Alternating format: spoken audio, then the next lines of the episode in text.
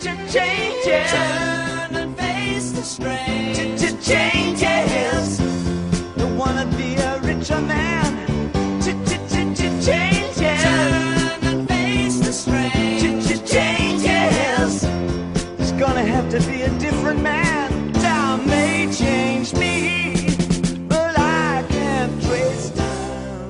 Hello and welcome to Kids Get Acquainted with the Internet, a Girl Meets World podcast. I'm Dan. And I'm Keith, and today we're talking about Season 3, Episode 5 of Girl Meets World, entitled Girl Meets Triangle.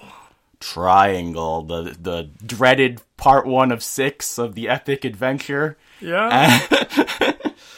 we'll see how that goes. I said on my um I said on my YouTube video, which I did another reaction video, I this is might be the hardest episode ever for me to grade. because of all it leads up to. Um be, because it is there's a lot of things that I don't like that I also feel like might be assumptions that I'm trying to give them the benefit of the doubt.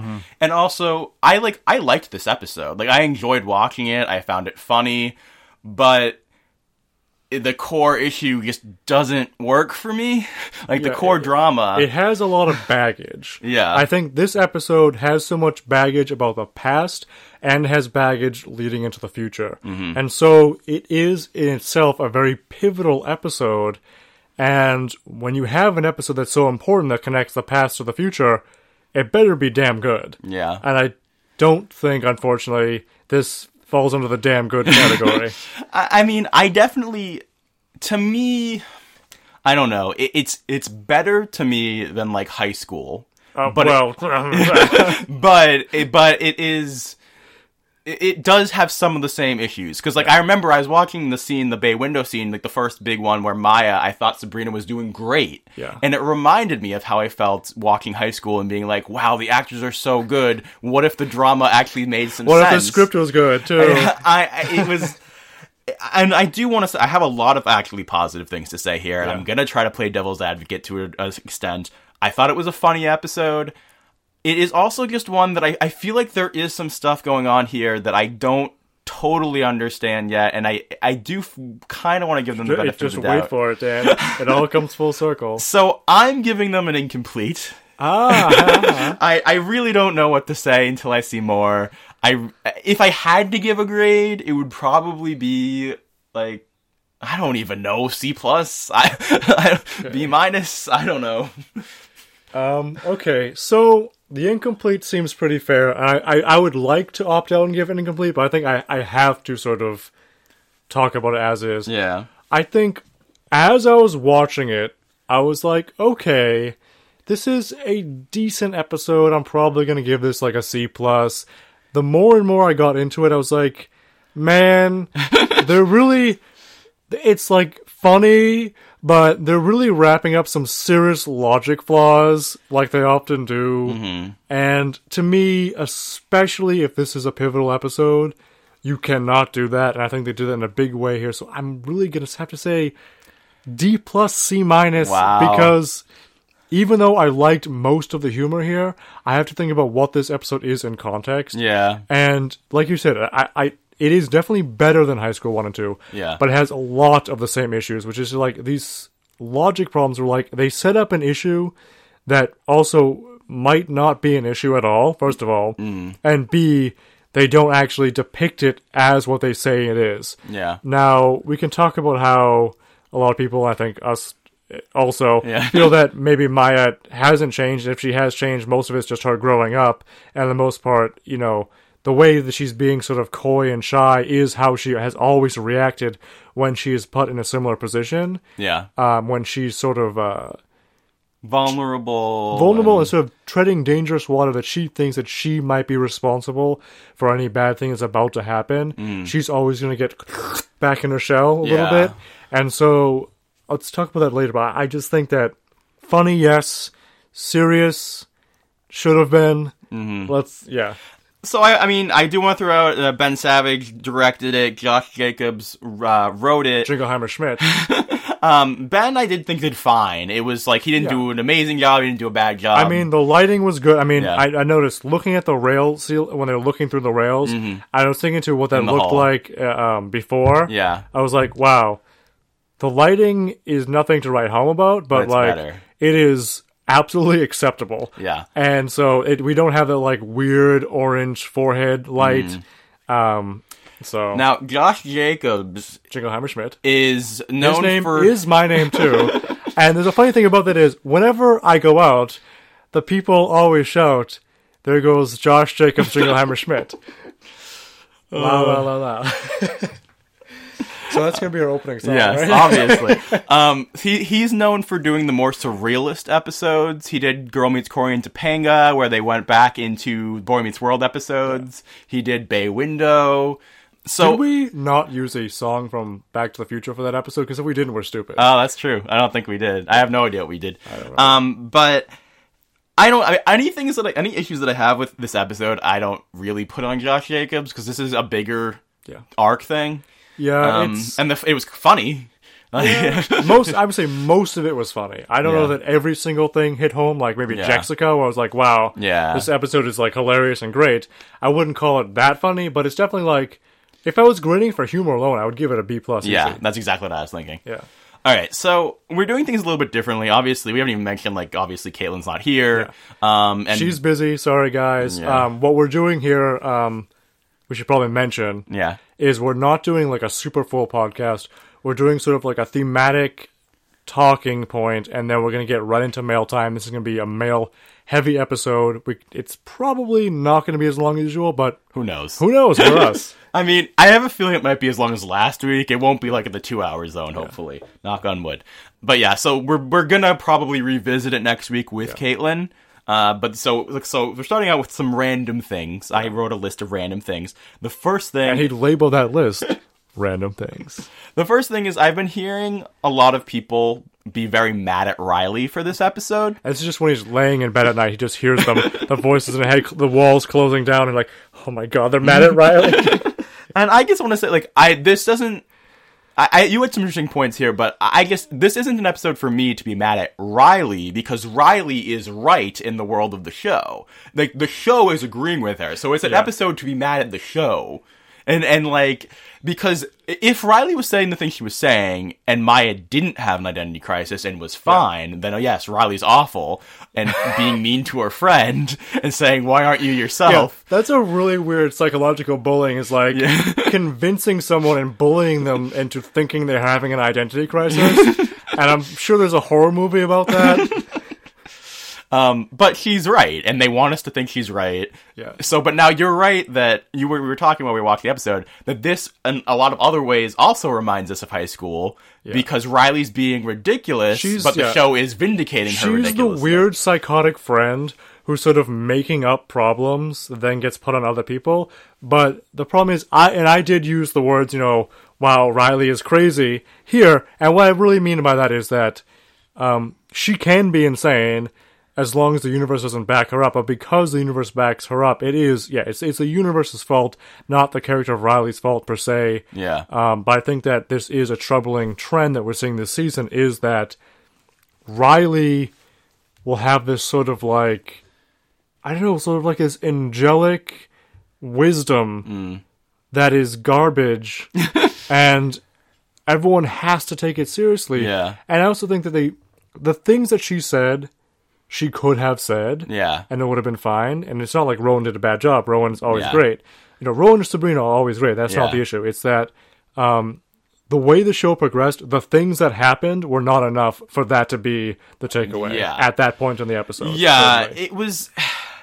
It's just I don't. Riley's not insane when she lives in the world that she lives in, and that that's how I feel. You know, like I guess. you know the world that she lives in, she makes sense in. It's just that the world that she lives in doesn't make sense. Say what you were saying earlier about like sort of there. There's an own. It has its own style. The show. Yeah, I the dialogue saying- has its own style. I was saying um that there's like a certain thing. We were watching the the end of the the intro scene, which overall I like the intro scene quite a bit.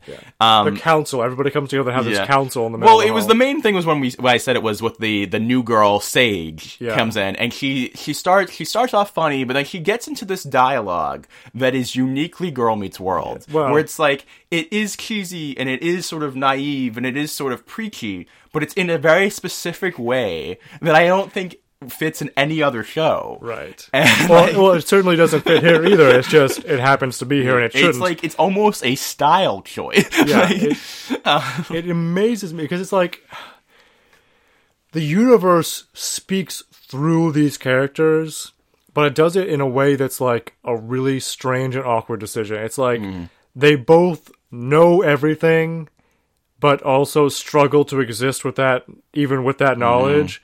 And it's like it's a strange thing. Well, there's a specific kind of dialogue that any of the characters can slip into, where it's suddenly I'm not the character, suddenly I am the the omniscient guy, Yeah. and like Lucas does it a lot, especially Yeah. in season one. But better. He's getting better. yeah, He's getting but better. everybody once in a while falls into it. Um, okay, so speaking of the writers, I want to read this tweet from the Girl Meets World writers Twitter account. Um, that in some ways I was a little surprised they didn't quite say all of this in the episode itself, but this kind of wraps up. I Didn't think, they though? I, what I think their theme is, which so they're saying influence has been the only triangle. There's me and you and what I become because I love you. People change people and change them back. So So, uh, heads up, everybody. GMW Writers is now a cult. so I I mean That's such a weird, like that's such a weirdly constructed statement. yeah, we got a tweet from um what's it from Josh Taylor saying who talks like this, Yeah. and he got like twenty likes. cult people talk like that. And, and my response was the people who talk like this are the ones who are trying very hard to make us think they're not actually writing a love triangle, even though they are.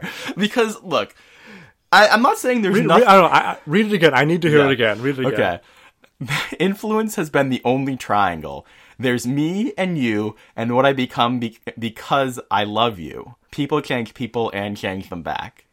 Yeah. No, I, I think that there's a a hint of something. That's the thing about Girl Meets World. There's always a hint of, Of something. sanity. There's Yes. almost a little bit of sanity there. Which is uh, because the first thing that I take that I took away when I read this was like it almost feels like they're saying that loving someone and and changing because of that love it's is a dynamic thing. is is a bad. They're almost like they're saying that's a bad thing. It well, it's Like- certainly a an irreversible thing. I'll use Mm. that word. Let's call it an irreversible thing that changes the future, and it could be bad, it could be good, but Yeah. no matter what, you can't back away from it because people change people, Mm. and um, no matter what you're doing at a certain point in your life, what you're doing becomes your life. And so, whether you think it's a temporary thing or an offhanded thing, if it's just casual, eventually the things that you put into your life, they become what your life is, Mm-hmm. and that changes you and it changes the world around you. And time moves on, and you can't take that back. And all the little happenstance things that come after that can result from things that grew out of that. Yeah. Well, that's a, my my first reaction to this tweet, which I've changed a little bit and I've thought about it more. My first reaction was sort of almost annoyance and anger in that I I thought about like my relationship with my girlfriend and how because we know each other and because we've influenced each other, we've both changed and I think for the better because sometimes you notice things about yourself that aren't great through the lens of someone else. Yeah. And I'm like, I think that loving someone can very often and most of the time, if they're a good person, they make you better. And that why would you want to change back from that?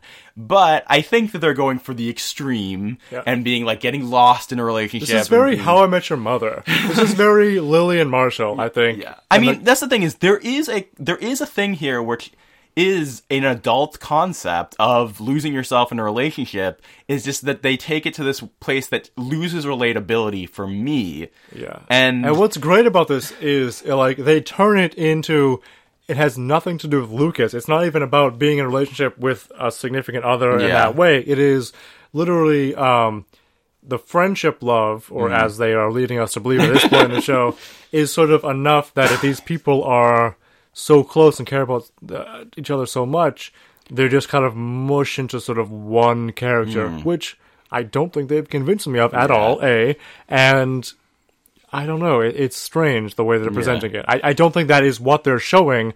It's what they think they are, but I don't think they've done a good enough job with that. Yeah, I don't know. It's it's complicated. And I because I do like the idea. You you said something in there that I like, which is their defense of we're not doing a triangle is what you just said, which is it's about the friendship, and that's the real issue here. But at the same time, we end the episode on the biggest cliche ever Right. uh, of love triangles. And yes, the to be continued. And yes, there is something nice about the fact that the girls aren't there and that they're not there because they found something more important to them than Lucas. But you're still doing a love triangle plot. I mean, thank Like- God they're not catty. Yeah. Thank God they're not catty. But unfortunately, what we get as a result of that is the thing that holds them back from sort of actualizing themselves in the relationship uh, with somebody else is that they're so close that they can't disrupt that, and so they they're sort of s- just stuck in like a Mm. swamp of their own tight knit Yeah. thing, which is like so basically there's honestly if this was more organic, like there is no room for Lucas. There's Mm. Yeah. no room for anybody in their lives other than them too because they are so Yeah. immaculately close together. Well, because the other problem is that they don't talk about Riley's side of it very much, and they act like it's just a Maya problem. But e- even in this episode, I think you could make the argument that Riley acts more like Maya usually does than that Maya acts like Riley In this episode, Yeah, in yeah. this literal, literally Right, in this right. episode, I think you could make that argument. Um, oh, but that's episode two of the six part now I want to talk about finale. I, I talked with Nan from Florida from on Twitter. Nan's guest hosted before, and she's a psychologist, and she brought up a few um like psychological terms that she felt connected with what's going on in this episode, and that So maybe classes in session. and that maybe there are deeper things going on here. And I I like some of the stuff. Yeah, and so oh, there's definitely yeah. slivers of reality Yeah. here, but not, they're not necessarily showing that reality. They're showing the costume of the idea. Um, okay, so I'm going to read about enmesh enmeshment. uh, enmeshment is the description uh, of a relationship between two or more people in which personal boundaries are permeable and unclear. This often happens. This often happens on an emotional level in which two people feel each other's emotions, or when one person becomes emotionally escalated and the other family, or and it could be it's often about family members, family members, emotionally escalated and the other family member does as well. So like one one person feels something, the other person feels it too. I mean, essentially, it's sort of a group polarization thing, but it's a little more close and personal than Mm-hmm. that. Um, no, I should say that these these are quotes not from Nan. I found these online. Um, people, so this is a quote. People in enmeshed relationships are defined more by the relationship than by their individuality, said Rosenberg, also the author of the book "Human: The Human Magnet Syndrome: Why We Love People Who Hurt Us." Uh, he goes on to say their self concept is defined by the other person, and they quote unquote lose their individu- individuality to get their needs met. Uh, Rosenberg shared these signs, which are indicative of enmeshed relationships. I just included a few that I thought might connect with Riley and Maya. From pop culture, what do you mean? Um, these are things that Rosenberg said as possible. Okay. Yeah. So one of the one bullet point is when there's a conflict or disagreement in your relationship, you feel extreme anxiety or fear or a compulsion to fix the problem. Yeah, they Kind- got that. It kind of fits all the characters in this show, though. Let's be honest. Um, when you're not around this person or can't talk to them, a feeling of loneliness pervades your psyche. Without that connection, the loneliness will increase to the point of creating irrational desires to reconnect. they got that. They've definitely got that. The other thing is there's a symbiotic emotional connection. If they're angry, anxious, or depressed, you're also angry, anxious, or depressed. They got that. You absorb your you absorb those feelings and are drawn to remediate them. So, I think Nan has a point. I Yeah. think Nan has a point. My my feelings though on this are that That has nothing to do with this episode, though. I don't think it that's in general. Well, no, what I mean it's like the majority of those things are just constant things that have always been the case. That literally has nothing to do with Maya in this episode and the way she's yeah. um quote changing into Riley. Because I don't think Yeah, none of this to me sounds like changing into the other person. It's it's more becoming codependent. Yeah. and it's losing both yourself. both people are sort of flatlining Yeah, into this um sort of it's it's, it's like it's like a, a giant compromise. yeah. Or or I've also from from my research that I've done, it also can be like there's the alpha and and the sub person, and it, to me it feels like the sub person doesn't become the alpha. They just do whatever they want because they want them to be happy. or maybe not You know, do everything they want, but present themselves in the light they Yeah. perceive that the other will perceive them as if they were optimized for the other person. Yeah. Now, I should also throw out triangulation, which is another thing Nan brought up. Uh-huh. She's going to send us more info on that next week because she wanted to get sources together and stuff. Yeah. It was confusing to me when I was reading it, and it didn't seem like it fit the episode, but she says it does, so I'll defer to her. We'll hear from her next week. But the very specific thing that is called triangulation is interesting. Not a triangle. Um, now, okay, so if if they were going for these psychological things, that's like really deep and interesting. If they don't talk about it in that fashion and don't bring up the words and enmeshment and triangulation and stuff, I have kind of an issue with it. No, because that I don't feel those things because I think that whether or not you give a word to something, Mm-hmm. it doesn't make it go away. I mean, humans are complex things and they're going to feel all sorts of different things at different times that have different clinical words for them without bringing that up every moment. Unless she's like goes somewhere to be treated, they don't I don't think they need Mm. Well, to okay, no, but the reason I'm saying that is because the way they're treating it and with the drama they're treating it, it it's as if we're supposed to believe it's as big a deal as it is, then she should get go get treatment. And if they're not going to do that, then if you don't bring up these words, and like if I hadn't talked to Nan, I would have said this is completely unrealistic and completely stupid. Now talking with Nan make me think, okay, maybe this could happen, something similar like this to some people. Yeah. But most viewers are not going to have that. They don't know these terms, and to them it's just like, well, this is some BS plot device that makes no sense at all. Yeah, I mean, and the so other thing is, like, even if these things are real, the way it happens in episode is too convenient and too rushed. yeah, Um, I let us take a step back, and without getting too uh, much into this clinical stuff, is that we talk about on the bay window Mm-hmm. how Maya was sort of like we were talking about it when we were watching the episode. She wasn't necessarily being Riley; she was just sort of like reserved. really like you said like she seems legit depressed she's Yeah. so sucked into herself detached she's so like sort of dead-eyed and like i'm just letting these things bounce off of me and go through me and i'm not really acting in the world she just like really um she, she seems empty Yeah. And I, I- I mean, I've had depression, and like, and I looked at that and I was like, that looks like depression to me. It doesn't look like her becoming Riley. yeah she just Like- she seems like devastated to the point where she's just sort of like let go Yeah. almost is what i'm getting from that And I would say that. So we're gonna we're gonna in a, in a second we're gonna get into are, are there ways Maya's been changing throughout the seasons leading up to this, we're gonna play a game show but be, but if you look just at this episode, I think even just in this episode, Yeah. Maya isn't acting like Riley. She's acting like Maya. not at all yeah yeah. like what is she doing that's acting like Maya? I mean, like the, the obvious things is just like the appearance. yeah, I mean, the, the best thing about it is at, on the bay window, yeah. everything that Maya says to Riley Mm.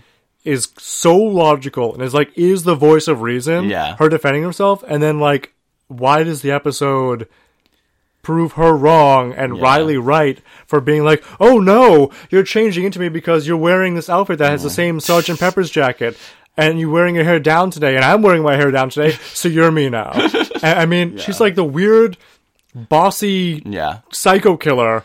I mean, I don't. I, I mean, like, she might not be being her full self. She might not be being peppy right now. Yeah, now. she's not the best she could be, but she's not Riley. Yeah, she's not Riley. And if anything, I might look at her and say, "What happened to you? You seem like you're depressed." Yeah. like, like I, I don't know.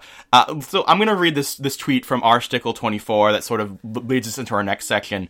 Um, Ryan says, Maya becoming Riley hasn't been a gradual process. It literally happened over two scenes. It felt forced. Now, um, I have some ideas here, um, some from Nan, some from me, of ways that for playing devil's advocate, Maya has been changing between season one and season two, and and all that stuff. Well, let's let's clarify that um, word changing because let's say, of course, she's changing. Yeah. years are passing. She's growing up. She's a teenager growing up into a young adult. Yeah. she of obviously is going to change. So she's maybe okay if she's not jumping up on desks. It doesn't mean she's less herself. Maybe that just means she's not. Yeah. 12 Yeah. or whatever you know And let's also throw out that to me, a lot of the changes in season two were we still in se- season one was not a great show. Yeah, we were still figuring things out, and like we, I mean, we, when we did our review, we were saying that we felt like Maya was one of the only characters who went down or didn't get better in season two. Right. But I felt like some of the changes were just them trying out new things and seeing if they worked. Right. You know. Uh, but I will throw okay. So a couple things. Um, that in season one she was sort of more more tame, and in season two she was throwing more tantrums. And as examples, I'd say Mr. Squirrels, where she was really upset about her height, Bay Window, where she was so emotional there, and even maybe something like in Legacy with her falling down to, and, and breaking down Well, uh, in front season of Topanga. two, it's it's hard to quantify those things as changing because in season two we just had more drama. Yeah. So if we had that level of drama in season one, would she not have acted that way? We don't know. Yeah. Because it was only like father was the only time she ever anyone Was- ever actually dealt with anything. Yeah. You know what I mean? Yeah. Uh, and I will say, okay, so in Legacy, that falling down, I can see how that might seem like a Riley type thing. And it is close enough to this episode that mm-hmm. maybe they meant it that way. But to me, it would, to me, it was just a joke of, you know, Topanga says, "Oh, no one's as nobody's as strong as Maya," and then she falls down, displaying that the situation with the triangle gotten so bad that it even broke Maya. That doesn't seem to me like she's become Riley; she just broke down. And same thing with Bay Window, where it's like I think it completely logically makes sense that Maya would be that upset in that episode. That thought her becoming Riley, she just that meant something to her from her childhood, and she lost her father, and she's that it makes total sense that she'd always have been afraid of change. And so, Yeah, it's like yes, saying that- Riley used to be afraid of change. Also, Riley stopped being afraid of change, so that's a change. You know, like We're talking about like really normal teenage feelings. Yeah. And we're saying that like Riley has a monopoly on these feelings and that the moment that um Maya has them. Ma- yeah, Maya, the moment that Maya starts dealing with some things, she's suddenly Riley. That's Yeah. absurd. Um, now, the next thing I have is the way that Maya interacts with boys that she likes. Um, where you could say that she, uh, Maya's always been called impulsive, and that you could say the way she was acting with Josh and liking Josh was very impulsive and out there and outward. Yeah, there was a lot of things about that. Um, whereas with Lucas, it seemed like he changed. He was more shy, insecure. He was awkward, such as in Texas 3, how awkward she was, the way that Riley was awkward with their first date.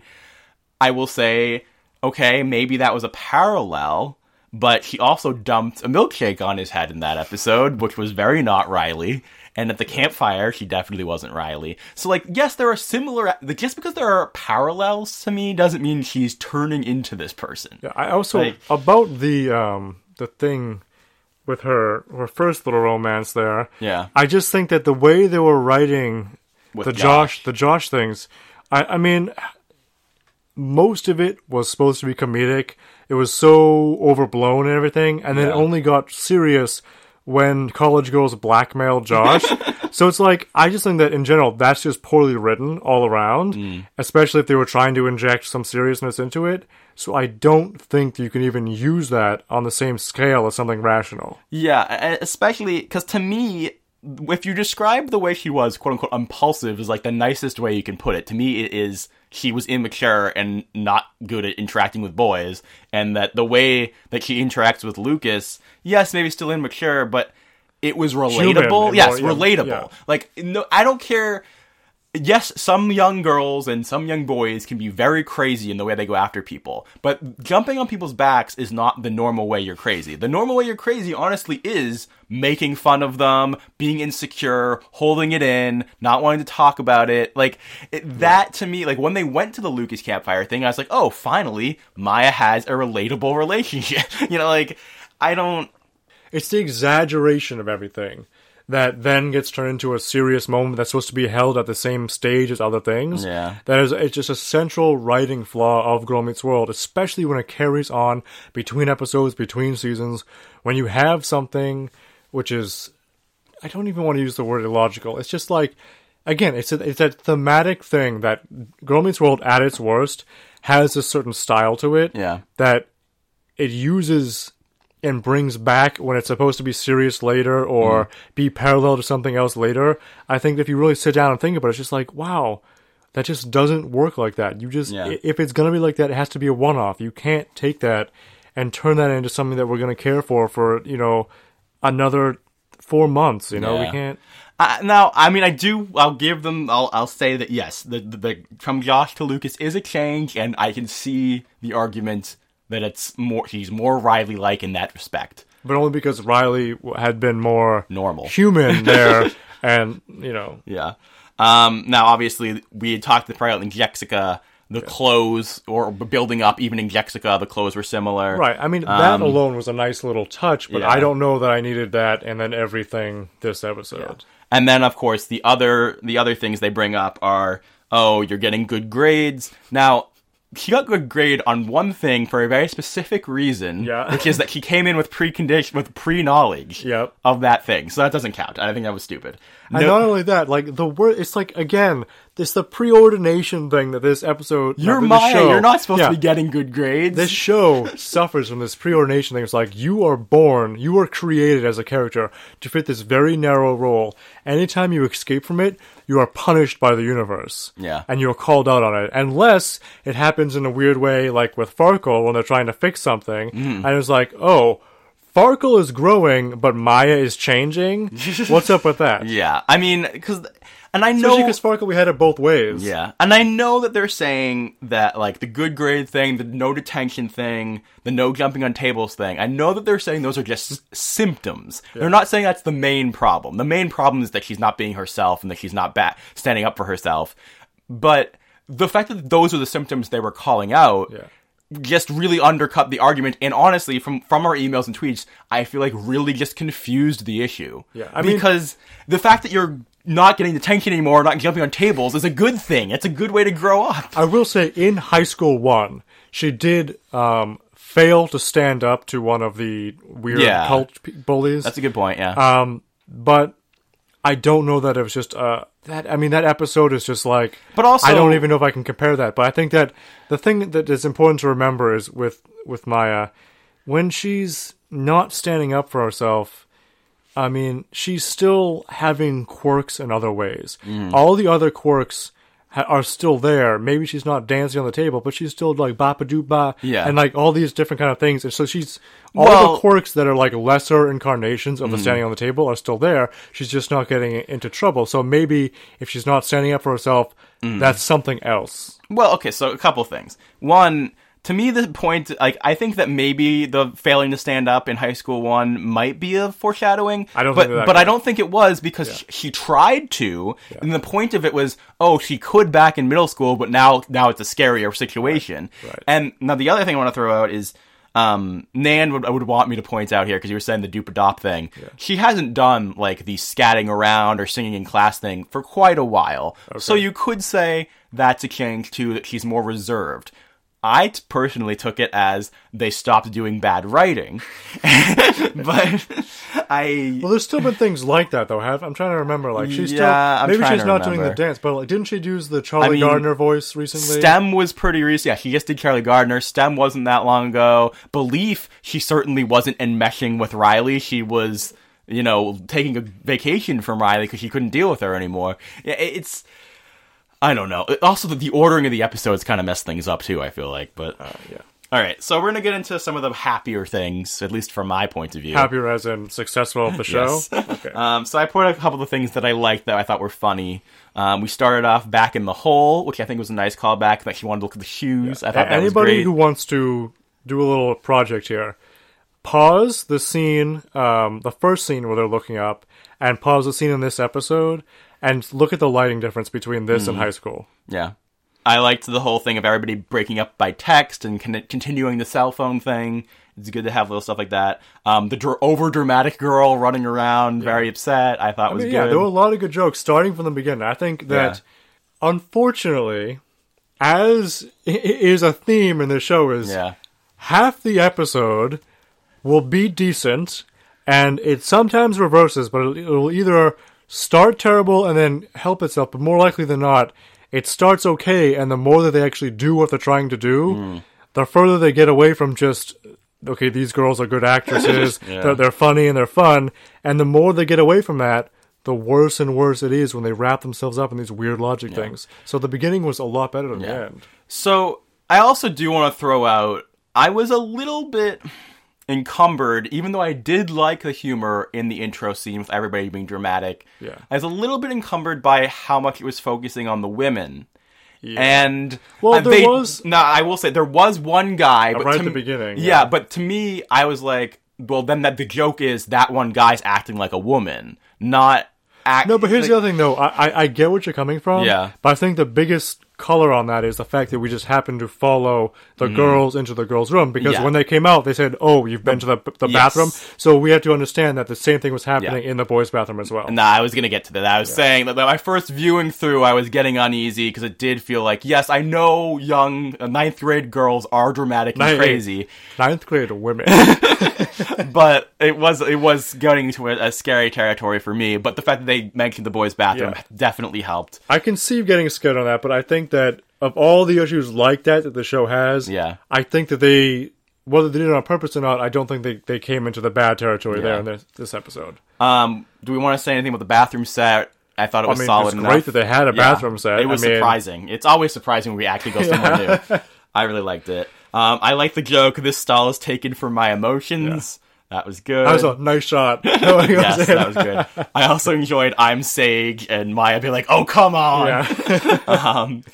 Uh, I liked in the art class Riley saying, "I will cut my ear off right now." Um, also, in the context of the ending with the reveal of Maya drawing a cat too, Yeah. I like that he specifically called her a copycat. yeah. I, so I, thought will say funny. the art teacher Mm, let's talk about him. not was not super excited about, especially at the beginning, because I just thought that his caliber was sort of soap opera caliber. I'm not. I don't mean to say that he was acting in an overdramatic way. Just the way he was acting seems like the kind of caliber. He kind of also just has the voice. Yeah, it's just it was so. Everything was so convenient. Uh, and I know that it's also the, the case on, on Girl Meets World, but there was something off about the way that that was happening. Though I do want to say about the art scene is they did an amazing job filming that picture and creating that picture just in the perfect parameters. Where that when we saw it first and the way they had it Yeah. close was like, okay, it's, it's sort of like a Van Gogh-ish kind of like pointless, swirly, kind of really dabby, kind of like palette knife Yeah. kind of thing. And and then when we had it and it back I'm like, wow, that is the exact amount of correct optical illusion that when you had it close, it looked like something you're backing up. You Mm. Yeah. like you saw it just enough, but not too clear that you're like, now.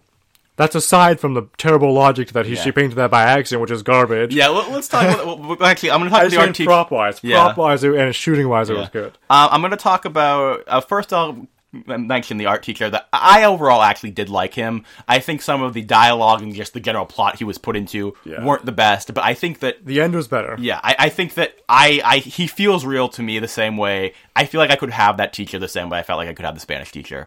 Um, I don't feel that. I, I can understand, but I, I personally do. It, it feels with Maya's art, the way they treat Maya's art. A, it's, it's 100% a plot device because this is supposed to Yes. be the aha. Now we've proven to you This that is just like the episode where they're pretending to be each other and like, oh, I found something Yeah. out about you that you didn't even know yourself. Like, Yeah. what? it, it, it feels like this is the thing we're throwing in your face so that now you can't say we're wrong Yeah. because she drew a cat, so she is Riley, even though the rest of the stuff doesn't make sense. Yeah. Because it just feels so convenient, and I, I just picture like the way they think Maya draw, does art is her eyes just go blank, Yeah, and she she's just, possessed it- by an art comes, demon. It comes to her, and then she goes, "What did I do? What did And- I do?" like- I mean, Oh God, what have I done? I mean, I know subconscious is a thing, but Yeah. they they really, really Yeah. feed into it. And Yeah. you're an artist. Have Yes. you ever dr- done So- something like that? I have a bachelor's degree in studio art and art history. Yeah. Um, I have painted many things. I have never looked at it at the end and been like, huh, I didn't know that. I had no idea I drew a cat yeah. inside of it. Secret. Everything, whether it's abstract or, you know, not objective, should be intentional. Now, usually it is intentional. I can say maybe if you're in high school and you're just doodling, things are coming out, and usually if that's the case, you're probably not the best artist to begin with. That's like not something that an actual artist would do. Yeah. And when they do it and they're just doodling, um, it's not going to be a cat.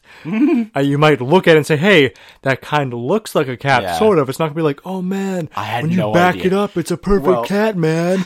oh, hand me some of that purple. I want some too. well, okay. So there's two things. One, maybe Maya just does drugs when she's doing her art, and two, you said you've never accidentally drawn something. My question to you: Have you ever taken a step back?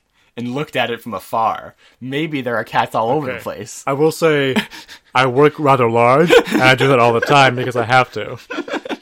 Yes. All right. In Uh, fact, I think that if you are a good artist, you should never only work on it close Mm. up. You constantly have to get up and back up, and depending on the size, how far away you have to go. Because when you're working on something, you don't know what it looks like.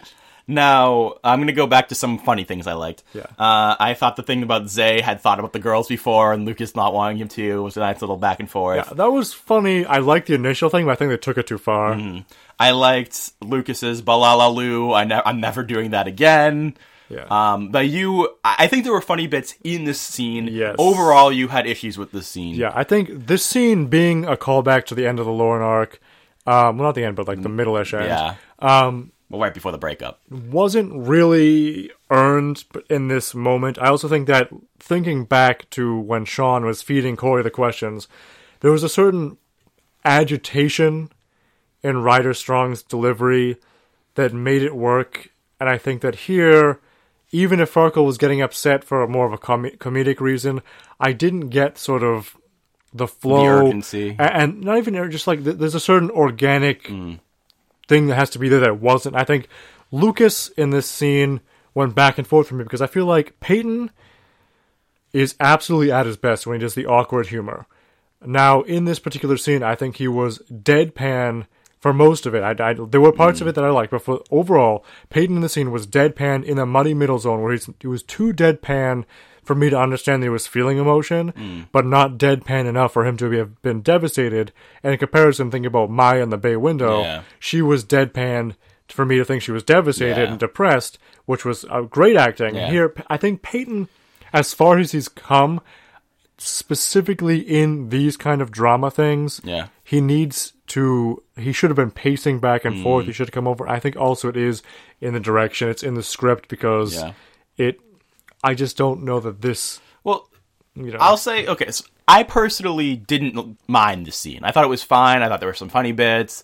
Uh, I agree with you about Lucas that he wasn't at his best here, and I think a big part of it for me is also just comparing the stakes of the two scenes. Yeah. It's a big difference because Corey was had been with Topanga, loved Topanga, and was potentially going to lose her.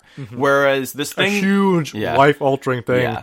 that's based off of something that's already built Yeah. up so far. Whereas this whole Lucas has to decide right now is just completely convenience. He's had this decision to make for like six months. He can put it off probably for another six months and it wouldn't be a big deal. You know, and that's Unless why, the ratings and, and that's the thing is like I don't even blame like he- he. I don't even think that he should be upset in that scene because what's there to be upset about? He could take another six months if he wanted to. Like This is just normal. It's just- I mean, the the fact this is becoming the new normal is challenging to get into. Yeah. But uh, you know, it, it needed to be. What could have been the catalyst? That's the thing is, what was the catalyst in this episode for him needing to choose? The catalyst was that everybody else is being dramatic and th- and that they got They have to be too. and that they got reminded that Yeah. maybe their relationship could fall apart. Oh gosh, we forgot. Yeah, I mean Yeah. they've been talking about this the entire season that their relationship would fall apart. They've been talking about this since like New Year's. Yeah. Like, it's okay. I'm gonna- Imagine if this happened in New Year's.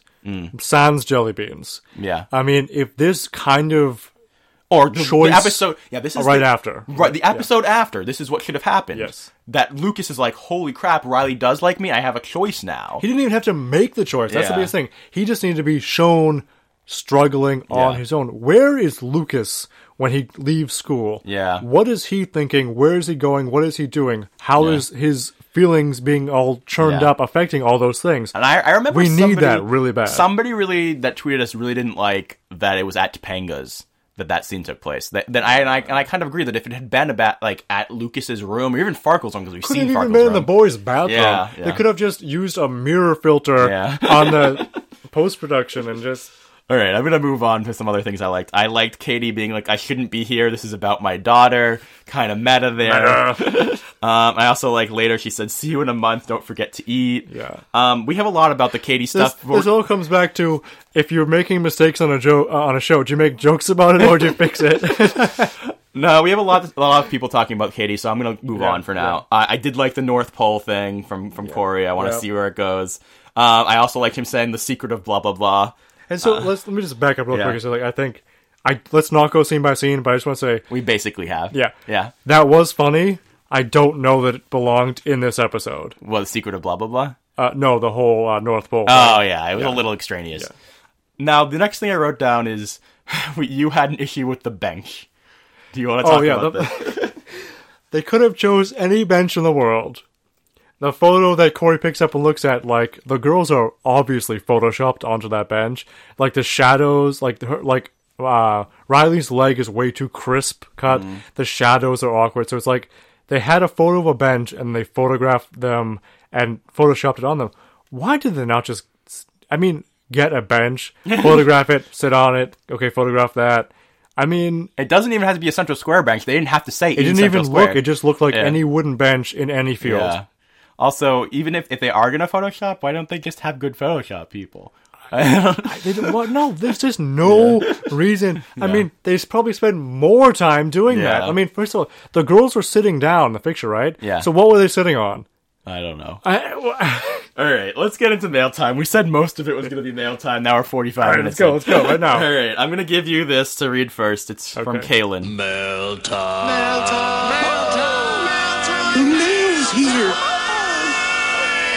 K A Y L I N writes in this week.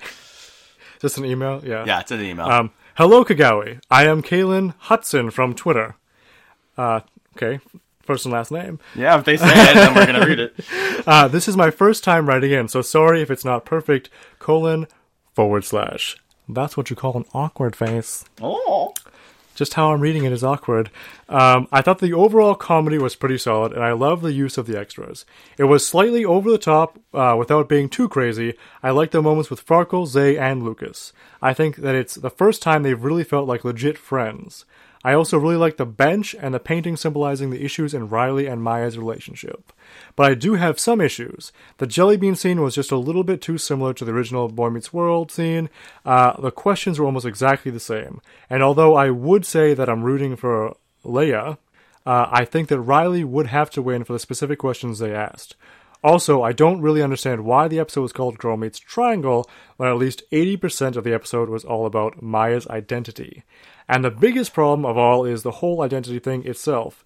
Everyone kept saying that they broke Maya. But why would improving herself and improving her life be a bad thing? She's being influenced in good ways. Not bad. The worst thing is that they keep saying Maya's gone. But people's identities do change, and that doesn't make them any less themselves. Unless Maya honestly does not want to be like Riley, then I don't see the problem. Another thing. If they full on start to say that Maya only liked Lucas because she was becoming Riley, I'm going to be livid. Uh, that would be even worse than the brother thing, in my opinion. Sorry if this was too long. Can't wait to hear what you guys have to say. Kaylin. Oh, also, side note, I don't see the purple cat at all. XD. I thought that was funny. Um, so a few things we haven't even really touched on. The is this all leading to her not even like actually ever liking Lucas, which I just think is complete BS. Yeah. The but only way I would be on board with that yeah, is if she was having sexuality pro like str- struggling with that and like having problems with that being her identity and the reason that I was talking with Caitlin about this um that she saw Lucas as sort of the obvious choice, the safe bet. Yeah. That he was just unattainable enough and just pretty boy enough that he's like, of course, everyone's going to like him.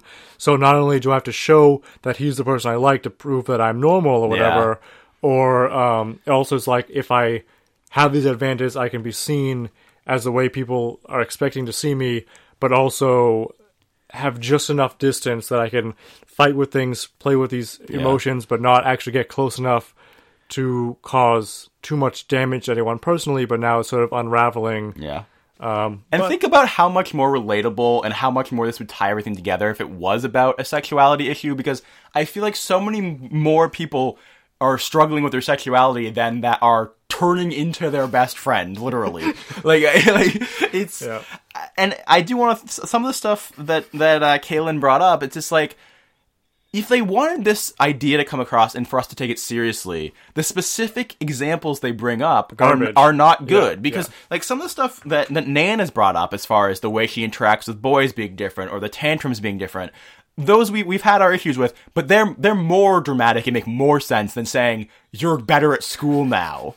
What a woe is us. Like yeah. And I, let's using the discussion we just had. Yeah. Um, let's talk about real quick, what we almost talked about last time is like, what are the things that this show, Girl Meets World, needs to have to prove itself that it is a voice of this generation? What are the things that this generation needs to have tackled and talked about that make it worth our time and worth everybody who's growing up? Um, what would makes them want to say like, you know, I remember this show Yeah. five years from now, ten years from now, this is from my childhood. This was worth it to me because this was the voice of our generation. Yeah. What are the problems happening right now? Um, I mean, this is kind of a side note, but I'll throw in a few, few things. I, I mean, especially given that MJ's whole mission statement with this was, I want to bring this to a new generation because Right. their problems are different and they're harder and there are new things to talk about. Right. Uh, I think they've done some things okay. They've talked about the STEM issue. They've talked about the stuff in Jexica with the internet. Right. They've talked about, they tried in Boy. I don't feel like they succeeded that much in Boy. Um, the things I think that they could tackle, uh, things such as sexuality, obviously, transgender issues. I mean, honestly, it would be so appropriate right now for there to be an episode about the bathroom debate. Yep. Um, race obviously is still a big thing. They could literally have an episode about school shootings or like, global climate and terrorism and things and, like um, that. When I say school shootings, I don't mean like in the school, but like, On if, if you look at if you look at how Rowan is reacting to the way the world is going on right now and how depressed and upset she is, Yeah. wouldn't Riley be reacting the same way? Right. And like, you could easily have an episode about that. yeah, something And, is on the news. yeah. and maybe she uh, is having a meltdown. She wants to stay from school, or she wants to go to school and like Mm. try to protect everybody. Like I something. She would start some sort of awareness. I don't know. Yeah, yeah. What can we do? yeah. and and again, I, I want to throw out some some props as far as I feel like they were touching on that slightly. Do you know what the biggest thing about that is? What? if Eric is a senator? Yeah, they literally all the gun stuff Yeah. and all the sort of like global climate issues. Yeah. Like, why does that does that just go away? Well, so I was gonna say the one prop I want to give them is I feel like they slightly touched on this in Girl and Goes to Washington with the whole thing of you have to influence your family. You if you can't vote, get other people to vote. You have to use social media and get your voice heard as much as you possibly can. But then the thing that's wrong is about what? Yeah. That's the thing that's missing. About what? And I am afraid that they are too afraid of alienating half their viewership Yeah. if they take certain stances on certain things. But I think that Well, sort they- of like thing is- responsibility, social responsibility should trump that. but they don't even need to take a single stance. They can have Lucas be pro gun and Riley not be pro gun and have a discussion about gun control. Like, y- like it's that's all. That's just, that's I don't know. We're, we're getting off track. I'm gonna read Pape's email. Okay. but I did like that. Um, okay, so Pape says, "Ugh, wow, this episode had the potential to be very good, but overall the humor fell short for me, as did the quote unquote drama." it felt like those Sass alert! it felt like those times in Boy Meets World where Corey would press Sean to figure out his issues. I didn't like it then. Why would I like it now? I really liked uh, the Farkle Lucas He's so like. blunt. That's right. I didn't like it then. And then- can I read it? Oh, I'll read it. Okay. Okay. But the overall humor fell short for me, as did the drama. It felt like those times in Boy Meets World where the Corey would press Sean to figure out his issues. I didn't like it then. Why would I like it now? Let me keep continue reading so that people can understand it. Oh, yes. Uh, I really liked the Farkle Lucas Zay scenes. The jelly bean thing reminded me of Friends, but I didn't immediately remember the Boy Meets World connection. I understand Friends because they did a pro con list between two girls very similar. Um, I really hated the Corey Topanga Katie scenes. They didn't need to criticize her parenting. The same message could have come across without any of that. No one knows whether or not Katie is a good parent, and that's weird. That's a weird thing to not have figured out by now. Let me see. I'll read that line again. Oh boy. Pape is getting his email read twice this week. Where the hell to go? The same message could have come across without any of that. No one knows whether or not Kitty is a good parent, and that's a weird thing not to have figured out. Pape, I hope you like this. Uh, Vader! Do we think that the art teacher will play a Turner like role? It seems like that was being set up in a way. I mean, I think Sean is still in that zone. Other a lot of people in that Yeah. zone. Other than that, I'll have to wait until Upstate to see what improvements are made, but Triangle is a C plus for me. Okay, um We just had an interesting You should incident. have. You should have not have paused. You I'm should sorry have kept that I going. paused. we had an interesting incident where I was looking at my email, um, and uh, we got an email and it said from Apple and it said mail time. And I was like, holy crap, are we in trouble with Apple for using the mail time theme and breaking copyright? Yeah, but let's just be clarify. Dan thought that somehow Apple owned Blue's Clues. No, no, no, no. I, thought it was like YouTube, where YouTube is responsible for cutting out copyrighted Oh, you're saying because it happens to be on iTunes? Yeah. Oh, okay. I thought it was like, oh man, Apple's mad we're using Blue's because like they have the rights to Blue's Clues. But it was just a listener whose name apparently on the email is Apple. This next email comes from Mochi Panda. Hi, Kagawi Nation. Overall, I found this episode pretty boring. I feel like that really stands out, as I've hardly said that about any other episode, and it's unfortunate that I'm saying it about an episode that's supposed to be setting up a major arc. It felt like very little, if anything, happened. I mostly liked the opening and thought it was funny. Rowan's humor and inflections in her voice when she was yelling about the shoes was great. I, lo- I loved the way that Sabrina said, Yes! and Maya was saying she liked Riley's quirkiness. And I mean, really, Naomi? Socks and sandals? you are better than that. Weird was thing about the opening. There is a bench that I don't believe used to be there in episodes 1 through 4 of this season in front of the bars of the staircase. Given that, where were Riley and Maya looking out of? I like the use of cell phones and I hope that there's more to come. I also like the saxophone, uh, but I don't feel the same way about it. that there's not more saxophone to come. the crying girl reminds me of someone. I'm wondering if it's in Boy Meets World. Can't remember. I hated that Riley slash Maya bathroom parallel girls, and why weren't the alternate versions of them from Gravity? Um, how many times are they going to do this? Speaking of the bathroom, Oh, why? wait, let's let's stop and talk about that real quick. well, can I just finish this paragraph? Yeah, sure. Speaking of the bathroom, why doesn't it have a couch? I want to see Sage again. I liked her. Hope she's a witch. Okay. Why cannot the world? So, yeah, the the whole doing the repeat Riley and Maya, yeah, not having them be the fake people from They Gravity. it twice this season. Yeah. And not done the obvious choice. and and I, I yeah, I just wasn't a big fan of that either. In Yeah, general. I- it was like a good joke that could have been good, but I think it was wasted and unearned. Uh, I think it cheapens that. yeah. Uh, Of all the things that I don't want cheapened, it's the ring power. Yeah. honestly. And I also just think it generally would have been like fun and different from Boy Meets World if they had an ongoing fake Riley and Maya that they just popped in every Right. once in a while. That would have been great. Yeah, like Uh, I mean, that's why. Not? I mean, maybe why they not? Can't get why those not? actors back for some How some could they not? I don't know. And even if that's the case, why wouldn't you start again and use the same Yeah, alternate? yeah. I mean, unless they did and were stupid, but I don't know. Go ahead. Okay, back to Mochi Panda. The way that the three of them, Riley, Maya, and Lucas, talk together about the situation is really cringy and not realistic. I love Riley's first interaction with the art teacher. I laughed out loud. I think they wrote the art teacher eccentrically. Ecc- Acce- with eccentricity. art teacher eccentrically. One more time, guys. With eccentricities. I laughed out loud. I think they wrote the art teacher eccentrically, but he kind of grew on me. that is a hard word to read when you're not expecting it to come up. Is that even a real word? yeah, it is. Eccentrically. Eccentrically. Eccentrically. Yeah, I can't. I just can't. Okay. Eccentrically. Wow, guys. this and then the uh, well, awry last episode. Ori. I can read so good. Ori comes back this week. Guys, I know these words. I'm not stupid. I just can't read things out loud. Okay. One more time. I think that they wrote the art teacher eccentrically, but he kind of grew on me. I'm curious to hear to hear Keith's thoughts on this character. Well, if you tune in, you'll find out. I do actually really enjoyed the symbolism slash use of the purple cat, even though it was super cheesy at the same time.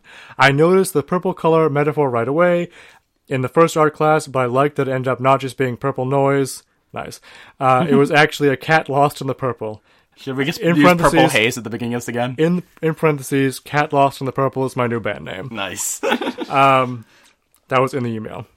Uh, I really didn't enjoy the jelly beans. I didn't like it the first time in Boy Meets World, and I think that they did a poor job of recreating it here. It's not a funny joke, and it is obnoxious. Let me read that in the wrestler paper oh voice. god. I really didn't enjoy the jelly beans. I didn't like it the first time in Boy Meets World, and I think they did a poor job in recreating it here. It's not a funny joke, and it's obnoxious. And why aren't the guys doing this? And why aren't they doing this at one of the guys' houses? Are they really okay, that okay with, slash, not worried about that the girls could walk into the restaurant Riley's family owns during this? Question mark. The scenes of Lucas oh, figuring out his feelings could have been It's better. be so obnoxious to listen to. I think Sabrina's acting was the best in this episode out of everyone. Though I Rowan wasn't far behind. She did a good job at seeming out of it and broken. A very different broken from flaws, in parentheses, star, shutters, star, dot dot dot dot, flaws, dot dot dot, close parentheses, period. Rowan's acting during the first scene of this fight on the bay window when she's talking with Lucas was really good, and I thought that it was surprisingly aggressive for Riley to try to fight Lucas in this way. And the second bay window scene from them fighting was just as great acting wise. I have no idea what to take away from Katie. This is different from season one, where she couldn't engage in Maya's life because she thought she'd be in the way. This is different from season two Katie, who was trying to and making progress with her daughter. They've chosen a new random Katie that just barely seems to care, but at least Maya's feelings towards Katie make more sense if she's like this more often. They just need to figure out how to consistently write this character. And it was also weird that during these scenes they were kind of acting like it was a new trend for Maya to be at the Matthews' house so much when that obviously always have been the case. yeah. Uh, Maya's acting differently from how she used to be has little to do with this, most likely. I hope Lucas being afraid of Topanga stays a thing. Interesting that uh, to note that he wasn't afraid of Katie. Ooh, it's like kind of like a mother-in-law Oh. issue. Okay. But also, who would be afraid of Katie? I mean, Topanga and Katie, there's kind of a difference, just generally. Get ready, get ready. Yeah. Here comes the caps locks. I want to know where Thunder and Lightning went on their adventure. Oh my gosh, that actually sounds like an awesome short for Rowan and Sabrina to do. Haha. I really like Cherries. Cher- oh, Cheryl's. Yes. Yeah, Did he spell cherry? cherries. It says cherries. Okay. Um, or Sherry's, I guess. I really liked Sherry's delivery of "okay" when they left.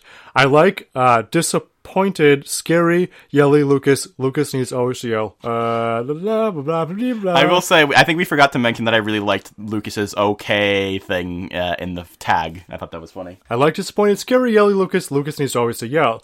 Overall, I think this episode is a B minus slash C plus.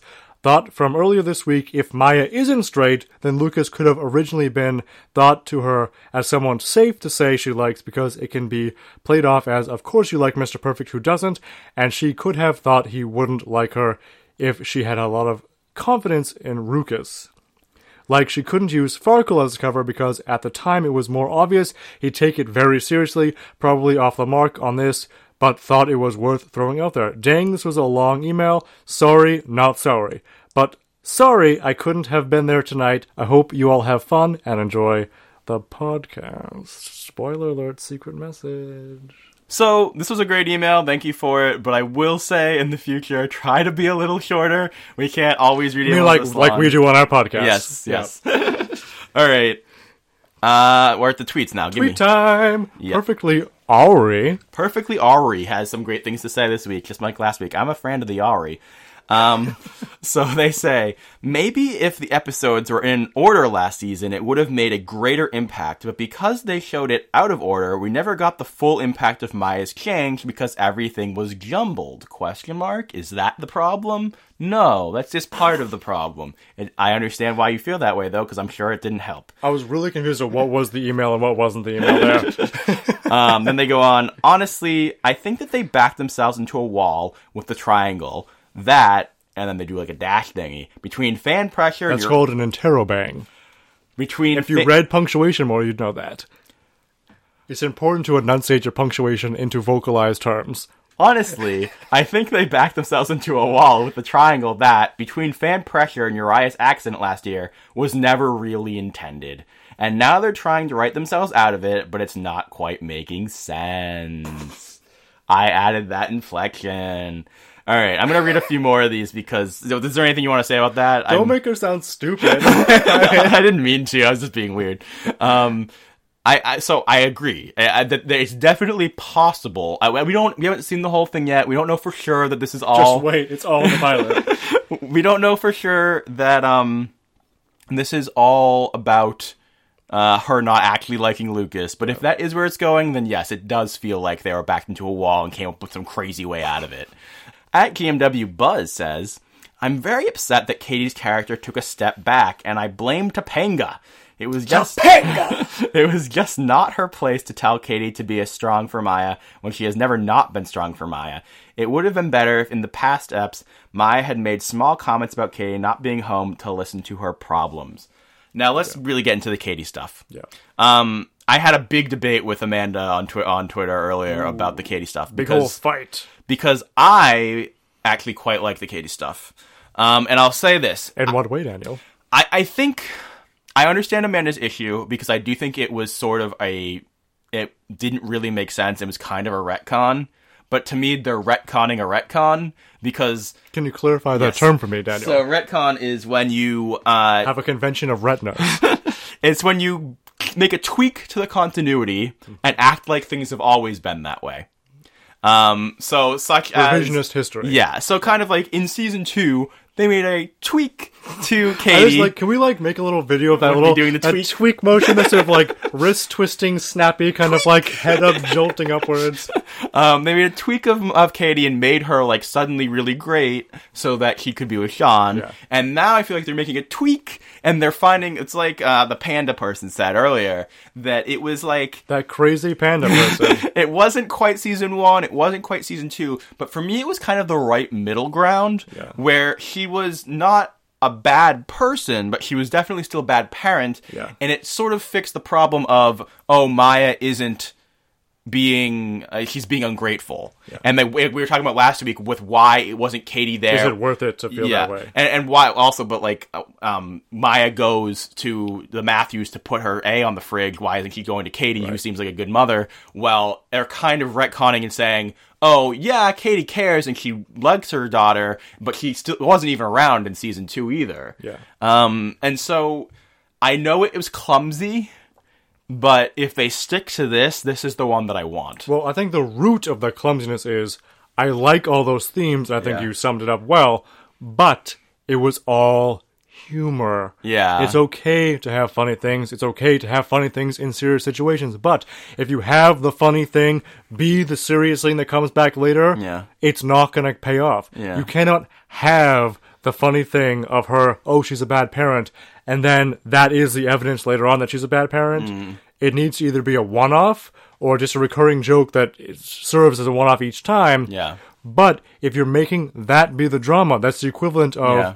Farkle seeing the android robot and being like, "Oh man, now I'm sad about my life because I'm not good Yeah. enough." See, I don't. I, Katie's gonna be in these next six episodes ish a lot. I've been hearing.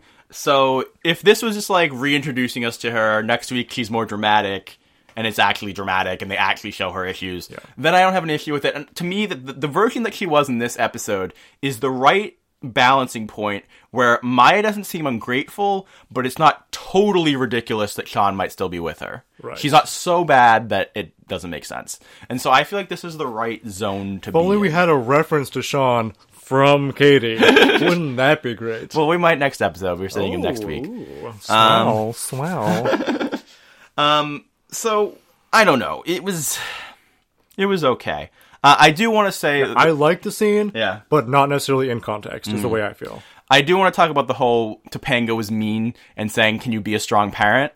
And to me, this is similar to is Riley being a bad friend for saying these things? No, because Not the in show, the universe. Yes, In reality- Yeah, because Topanga's not bad in universe because. Katie is insane. because Katie agrees with her. She doesn't take offense. She's like, "Oh yes, obviously I've never been a strong parent," yeah. and so, so It's just the show has such a skewed morality. Yeah.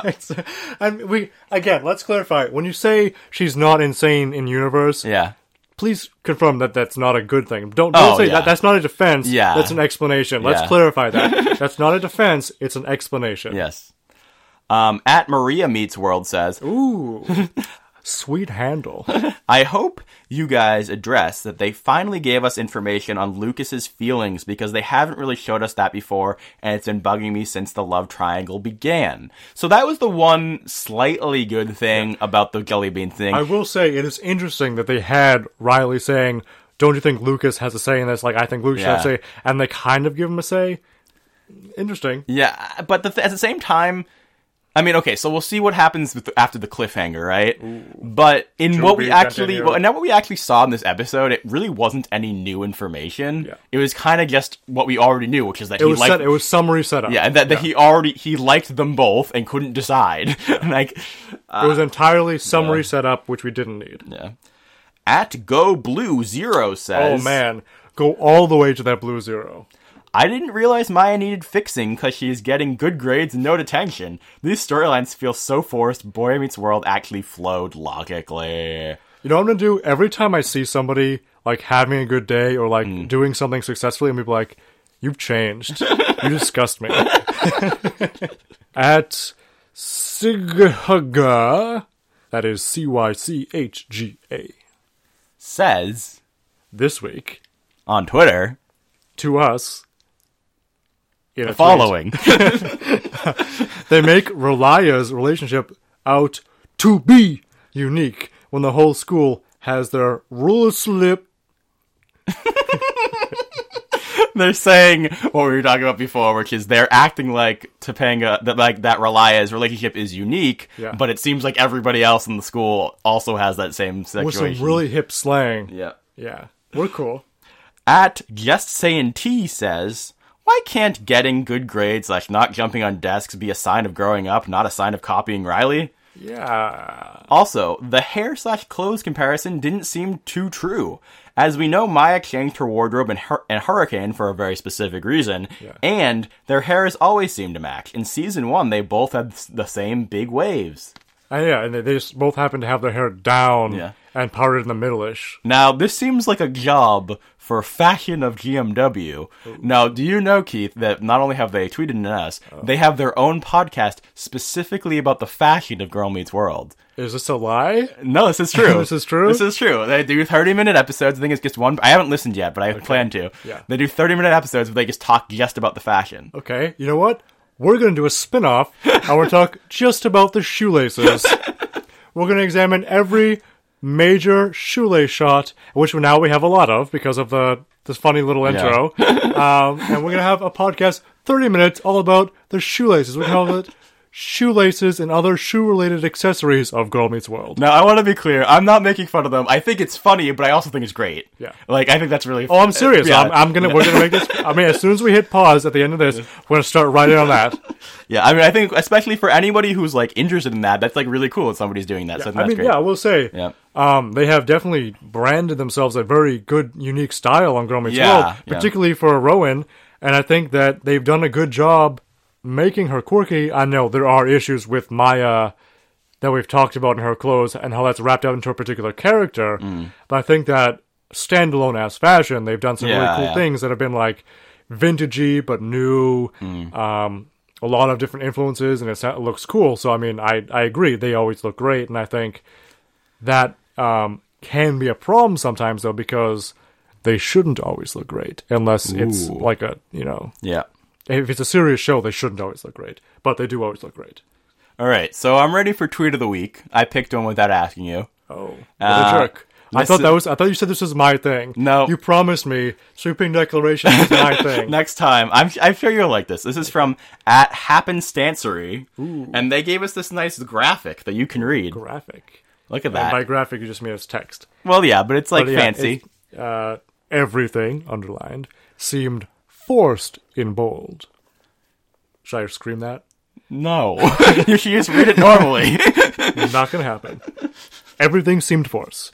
Getting good grades should never be taken as a sign of giving up one's identity. Ditto with the jumping on the desk thing and getting detention. Maturing into better impulse control does not mean a change in personality. Riley and Maya have always been styled quite similarly, except for in colors. Some interesting font changes. Looks like a movie review. yeah, Um, We should let Lucas decide too, dash Maya. Two, wasn't that Riley? it was Maya. Yeah, it was when she was depressed. Was, she was like, maybe we should let her, let him decide. Oh, that, I, yeah, I, I misspoke earlier. Yeah. I, I misremembered. I just let it slip. Let it slip down the drain. We should let Lucas decide too. Dash Maya. Two, Riley and Lucas don't get to pick who dates Lucas. It has always been Lucas's decision.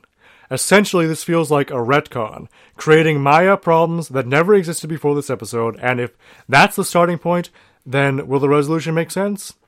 I'm suspecting Lucas will pick Riley. For now. But no one is ending up with OTP just yet, so I'm annoyed, but I'm not worried. Cool stuff. I felt like that kind of summed up all the issues in Yeah, a pretty yeah. solid way.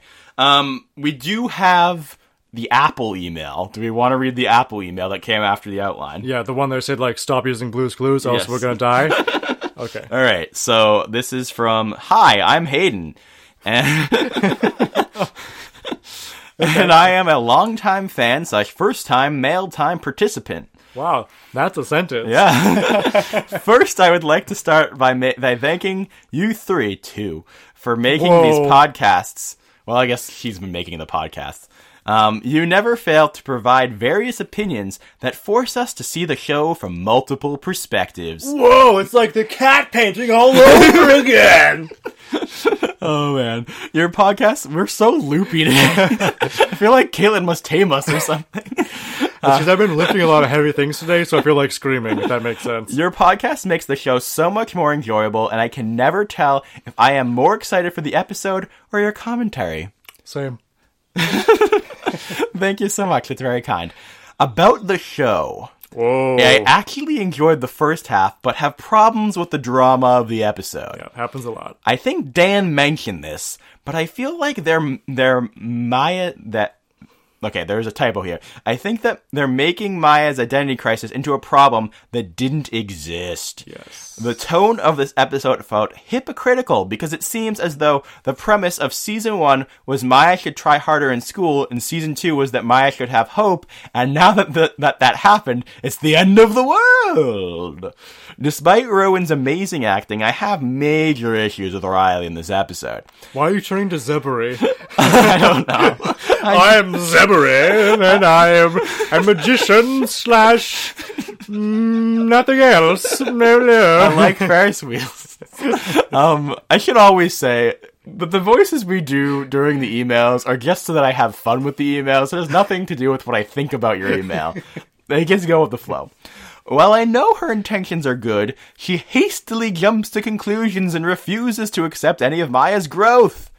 Teenagers will change over time, and 12 year old girls and a, tw- and a 12 year old girl, no, there's no A there, so I didn't mess up. You messed up. A 12 year old girl does not act the same as a 15 year old. No longer jumping on teachers' desks and getting better grades are signs of Maya maturing. That seems to be the consensus.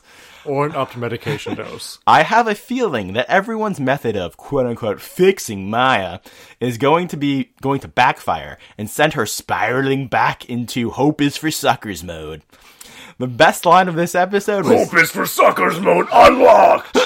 the best line of this episode was Maya's My voice is still my voice because I think after this viewers might need a reminding that Maya is still Maya and her feelings were not simulated. Like the art teacher implied, we might have to take a step back and look at this episode on a larger scale and factor in the different elements to better understand the crisis. We're gonna make a video game called Maya's Feelings Simulator. I like it.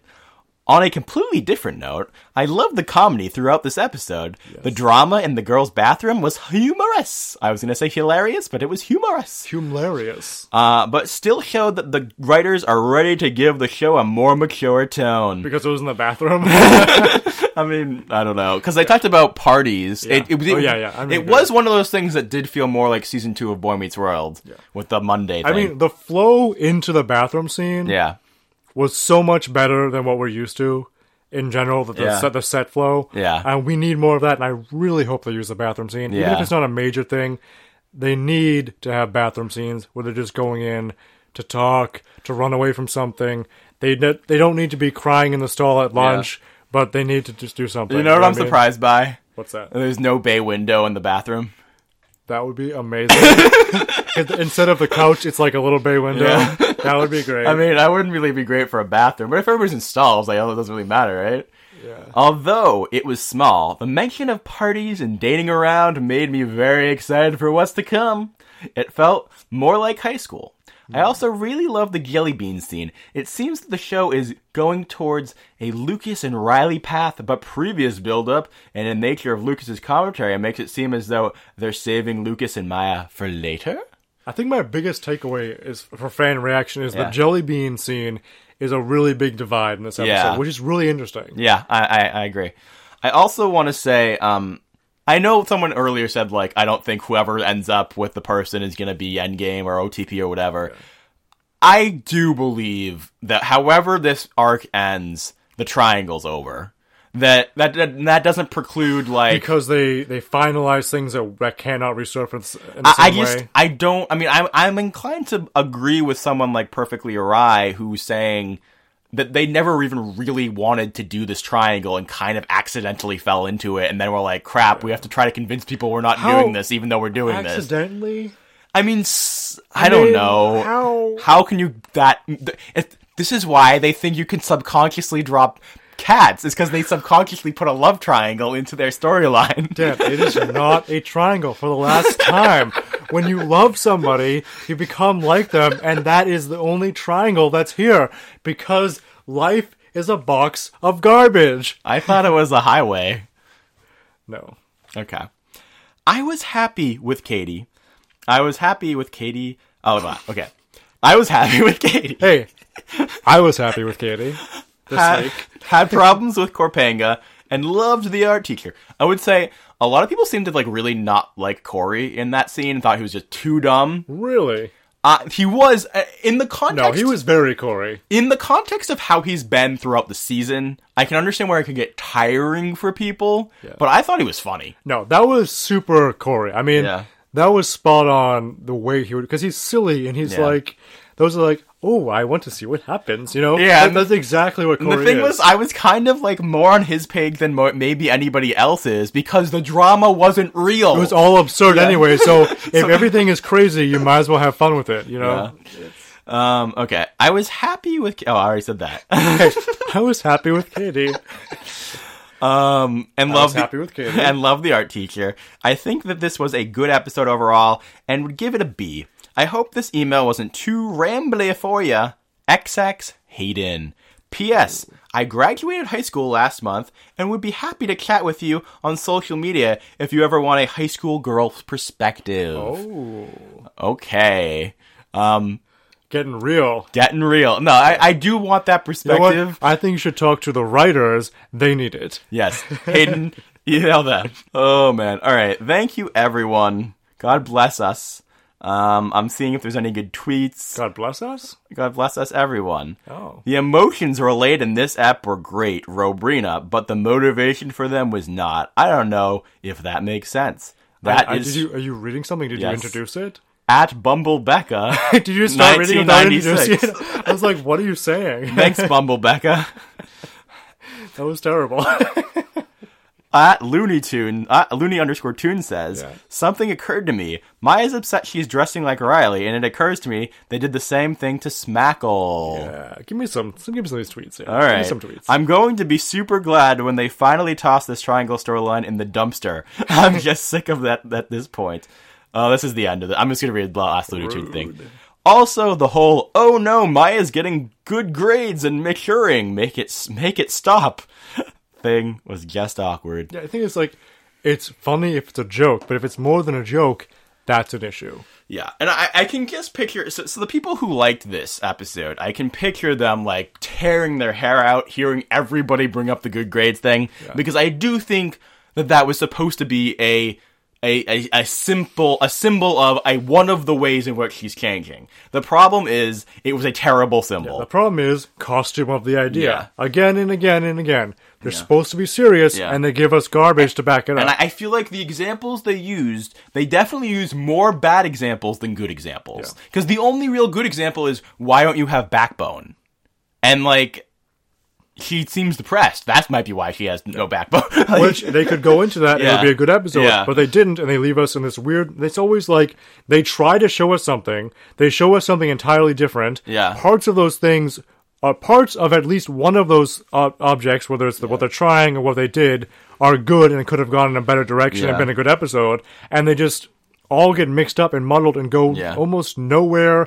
That I mean, it's why. Yeah, because look, I can even maybe buy that Maya is having an identity crisis and that she's losing herself. Because if you look at like how she acted in Texas, how she acted in New Year's, how she acts in this episode, But not she- because of Riley. Yeah, but it she isn't becoming Riley, and it doesn't seem like it's. I- I mean, maybe there is some tie to Riley, but it's not because she's Well, yeah. becoming I mean, Riley. obviously there's a tie Yeah. because there's an inf- uh, there's a conflict involving her, Yeah. and they're so close, like we talked about before, that they're so.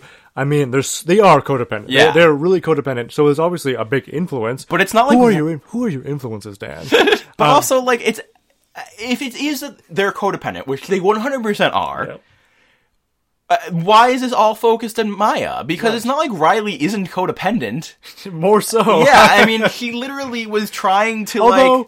that's an interesting thing. Is who is? I mean, I said more so, but the more I think about it, It's hard to tell. I think that if you talk about if you isolated Riley, you know, Yeah. and, you just took away everything that builds her life up, yeah, she would be more codependent. Yeah. But the problem is she has more people around Yeah. her. She has more opportunities. So in the context of her life at its best, Maya is more codependent. I just in that yeah, the- what comes with Riley. Right. But I think, but my, Riley super, super, super is. I mean, she was gonna. She was trying to convince herself that she saw Lucas as a brother to protect Maya. She was. She tried to like subconsciously trick Ma- Maya into realizing that she was being bullied so that Maya could help her. Like it's. I don't. I don't. There's too many subconscious things happening. Yeah. I don't want that. Just be a I- I- surface I- level. It's not even subconscious. It's just bad writing. Yeah. And let's be real. Let's not let's not overcomplicate it by looking for psychological terms, even they even if they're real, even if they're legitimate. In this case, it's just bad, confusing writing. Anything that becomes justified after the fact is just a rationalization that is meant to protect the egos of the creators. I mean, I will say, I, we haven't seen the triangulate thing. That seems pretty. Like that, that could be a big deal, and I could have actually meant to do that. The problem, again, that I say is that who's gonna get that other than a psychologist? And instead, you're just gonna say this seems irrational and weird. And if because if they're going to, ta- if we're gonna take it to the level of, oh, these are psychological issues, and are that dramatic that we have to give them psychological terms, and they're gonna have to work through them, then it can't just be an easy fix. it's a joke now. Yeah, it, it, it can't be an easy fix. She's gonna need actual help. But I, I I mean, I'll be flabbergasted if it isn't some magical easy fix. Yeah. You know, so it, it's it will it came up out of nowhere and it will go away just as easily. I feel like. Now, I hope. Isn't that a commentary on our internet culture? I, I, I happen to remember a few episodes back. Now, I feel like if you really like the episode, you're gonna hate this podcast. But if you were in between or you were negative, you're gonna like this podcast because I feel like we had fun with it.